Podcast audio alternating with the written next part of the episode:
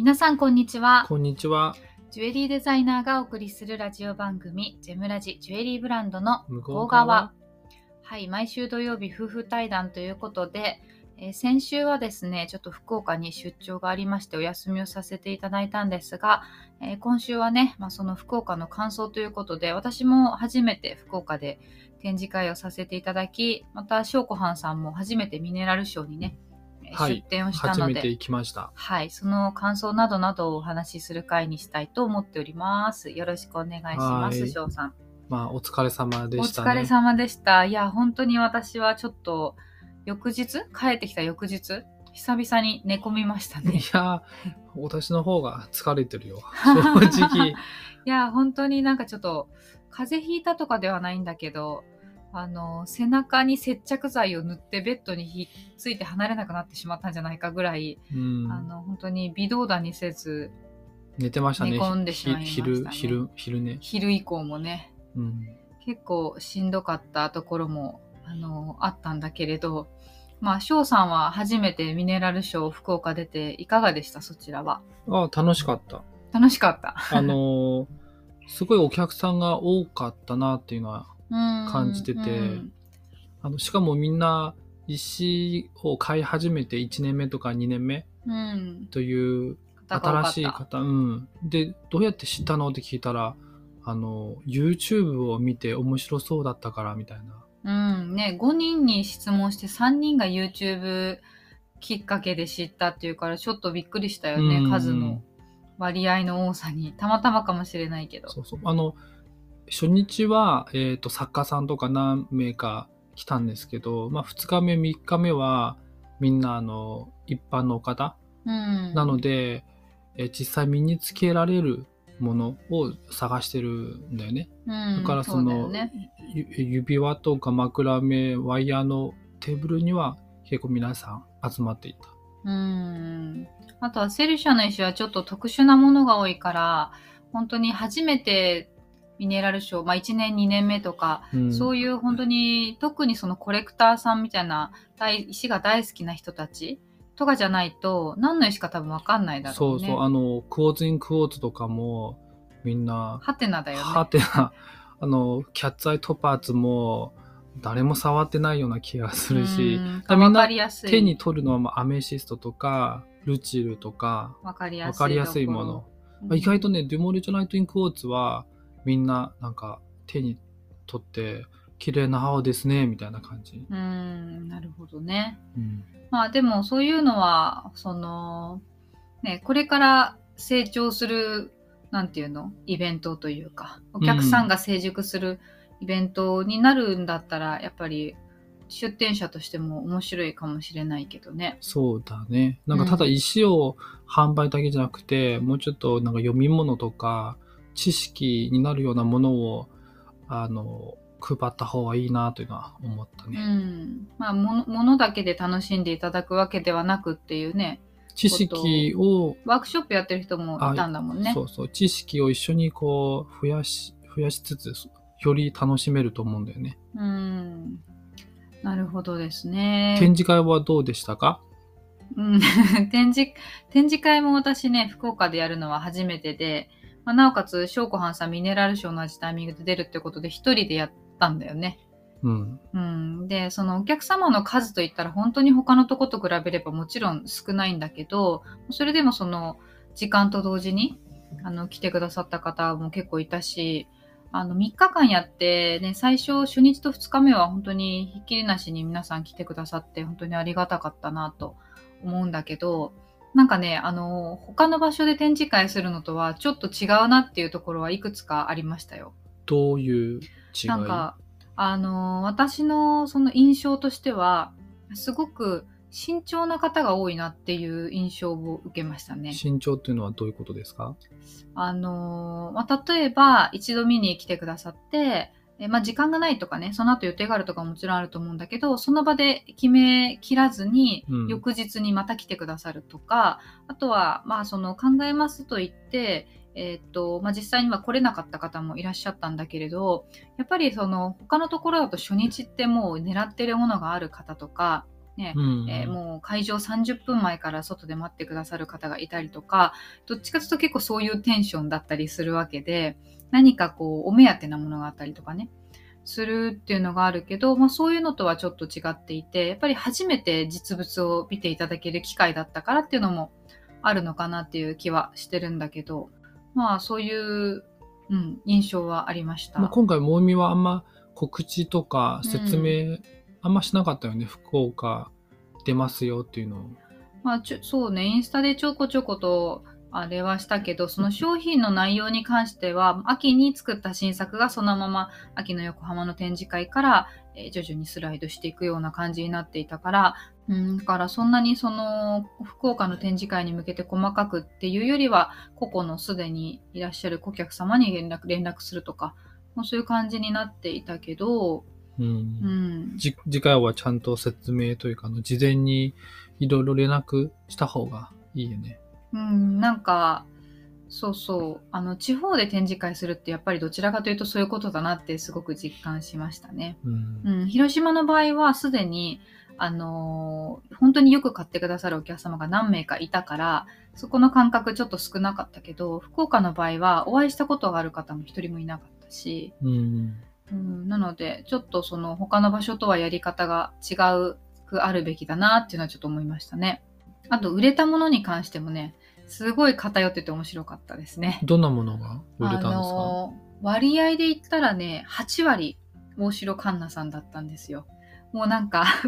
売っててすごい自分でも面白くなってしまうぐらい、皆さん同じ時間帯にいるわけじゃないんだけど、来る人来る人、大城環奈さんの指輪を買っていかれて、大島環奈さんのそのカットした石を使った指輪ね。2本買われた方も2人いらっしゃったのよね。うん。で、やっぱそれもその今まで実物を見ていただける機会がなかったがゆえにあっていうのもあったかもしれないし、すごく目新しく感じられるものだったりするのかもしれないけど、でも皆さんそれもやっぱり事前にウェブサイトとかインスタグラムでチェックをされてて、これが気になってたっていう方もいらっしゃったし、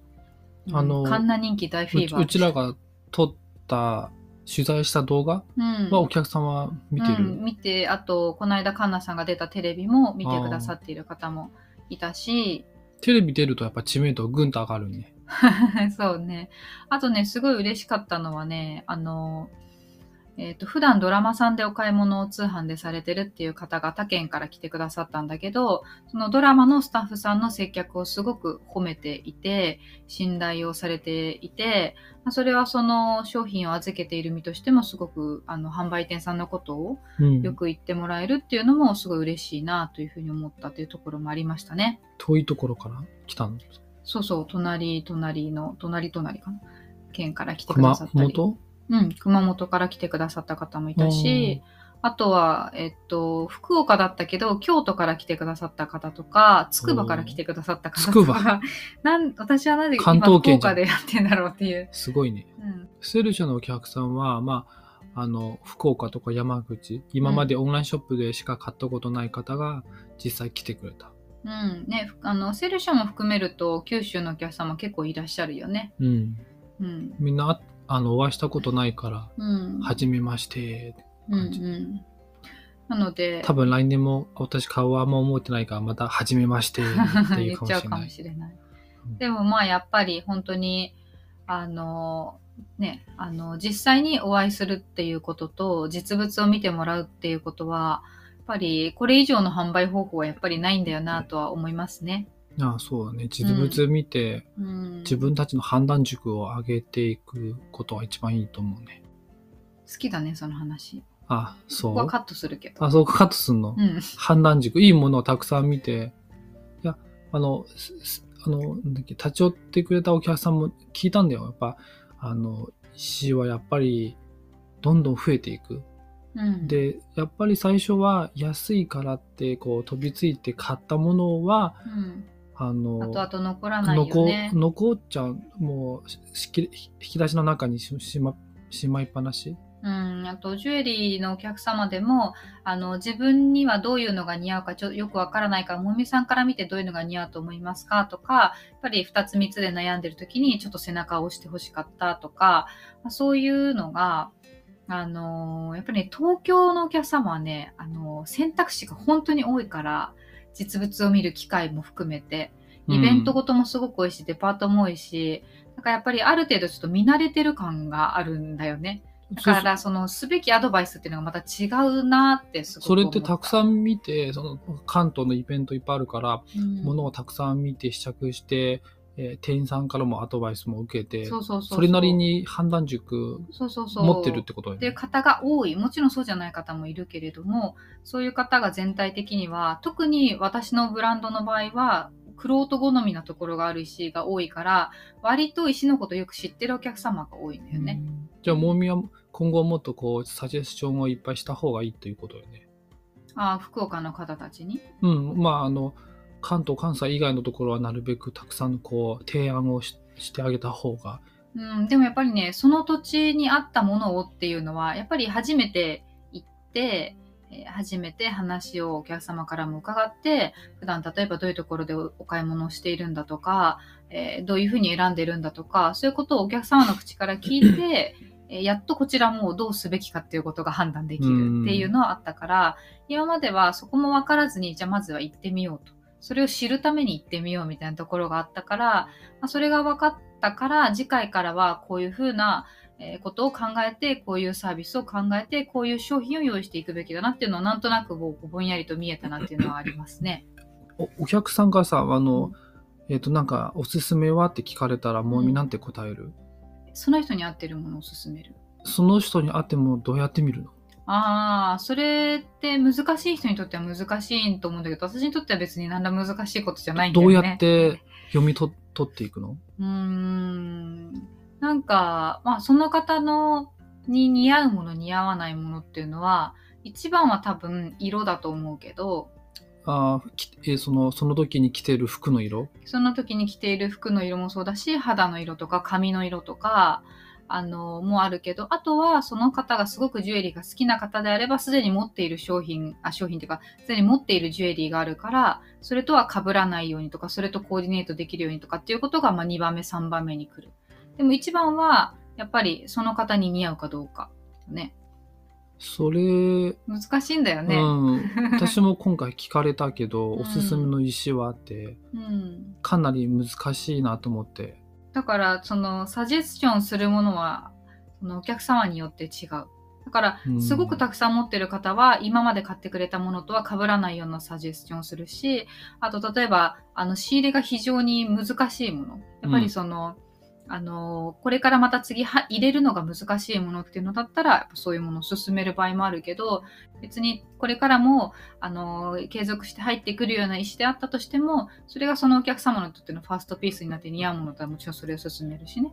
そうそう、そういうのはなんかいろいろ見えてきたなっていう気がしました。はい。あとは翔さんあれだよね。福岡といえば、あの、以前から。あ、そう、数年前に実は福岡わざわざ、あの、ある方に会いに来たことがあって、うん。あの、佐田生さんという方だけど、うん。福岡でね、あの、ゲストハウスを経営してて、今も、あの、スタンドバイミーというゲストハウスあると思う。ホステルっぽいとこだよね。1階が、なんかあの、キッチン、あの、まあ、立ち飲み屋さんみたいな感じで、で、2、3階上が宿泊っていう。で昔、タイに住んだ時に、たまたま、えっ、と、家の近くに、えっ、と、トリガっていう、鳥かね。鳥かあの、鳥の唐揚げが美味しいお店ということで鳥かっていう ホステルね。ホステルをオープンして、それ面白いなと思って、ちょっと行ってみたら、その、佐田生さんが、社長ね。社長がいて、で、まあ、仲良くというか、私は一方的にね、あの、その時俺もホテル、へあの、勤務してたし、自分の夢はあの、ホテル系だったから、もう今変わっちゃったけど、うん。あの、いろいろ話を聞いてね、うん、その佐田生さんっていうのが何が面白いかっていうと鎌倉シャツの、えー社長の息子っていう立ち位置になるのかな、一族の、うんそう。一族の方でで私はそのもともと文化服装学院でメンズコース行ってたから鎌倉シャツっていうのはメンズシャあ、ツの、ね、知ってたの、うん、もちろん当然知ってる会社名で。どうどういうの特徴なの？鎌倉シャツって。まああの鎌倉で作ってるシャツ。そうそうそう。でも、ちょっと面白いのが、なんかコンビニでも買えたりとかしたんじゃなかったかな、確か。へなんかちょっとその戦略が面白かったりしていて、まあそのブランディング、駅ビルの例えば駅出た2のところとかね、ーうん。その当時は珍しかったりした気がしたんだけど、で、そこの、えー実は、まあ、ご子息というか、中にいた方たち、方だった。で、あの、数年前私がその、えースタンドバイミーオープンして泊まりに行こうと思って、わざわざね、飛行機乗って向こうに行ってうん泊まって、で、ついでに貞生さんに連絡して、えっとちょっと一緒にお昼ご飯を食べたんだけど、うん。いろいろその、えー考え方とかね、あの、うん教えてくださいっていうのをいろいろ聞いたの。うん。まあ、いろいろ面白い話を聞いて印象に残ったのはね、あ話してもいいの？うん。あの、その鎌倉シャツ、なぜ離れたかというと、あの、感動されたんだよね。感動？あ追い出された。追い出され、あ、感動ってことね。あの、解雇されたらしいんだけ解ど、でもさ、あの、えっ、と、ニューヨークに出店がもう任されていて、で、貞生さん自分で、その先のこのイメージとかもしていて、まあ自分でシンガポール出張したり、次の店舗を探したり、いろんな行動をしてたらしいんだけど、でも上から見ると勝手に、あの、やってるっていうのは、けしからんと思って、多分、そう思われて、で、あの、日本に呼び戻されて、役員会議で、えっ、と、解雇っていう言い渡さ満れた。というなんかちょっと話を聞いて、あ波乱万丈な人生を送ってる方だなっていうのは。うん。ちょっと翔子藩さんと似ているところもあるよね。あ、周りを振り回して、その、まあその、野心と行動力と、こういうことやってみたいっていうので突き進み、周りがどういうふうにやってるか、だから根回しとかしないタイプだよね、きっとね。私石すごい。私はすごい好きで、あの、貞生さんのなんかあの、行動というかあのそうそう考え方とか、そうね若者を巻き込んで、その一代で自分の会社を築き上げられるタイプだけど、え2代目としてすでに出来上がってる社風の中でやるのにはすごく才能を潰してしまうタイプなのかなって旗から見ていて思っていたけどまあまあそういう方が福岡にいたから結構それもあって翔子藩はね福岡ちょこちょこうんうん。とあの、気にしてる、海外の人いっぱい歩いてるし、うん。結構インターナショナルな感じ？こ今回、タイの人とかベトナムの人、うんうん。いっぱいいたよね。か私がいあの近くは韓国の人とタイの人が多かったねうんだからポテンシャルは結構あるんじゃないと思って。うん、観光もね。私は好きだよ。あの、食べ物も安くて美味しいし。あとは、あれだね、あの、結構、作家さんが来てくれたりとかして、あの、おなじみのね、よく知った作家さんとご飯に行ったりとか、うん、大物、も、大物作家さん3人と おうん会いした。それも面白かったよね。やっぱり、その、あの、普通の友達と話すのと、また同じような業態で仕事をしている人と話すのとっていうのが、話す内容も変わってくるし、うん。あの、また次回ね、会った時もっと深い話もしたいなと思って。あ、そうなの？うんうんうん。まあちょっとね、人数が多いと当たり障りない話にもなってしまいがちだけど、そういったこともあって、福岡は結構楽しめたかなというふうに思いますね。うん。うん、夏次回は、なんかもうちょっと、あの、日が長い時期、夏とか、うんうんもうちょっと夕方までできるような時期にして、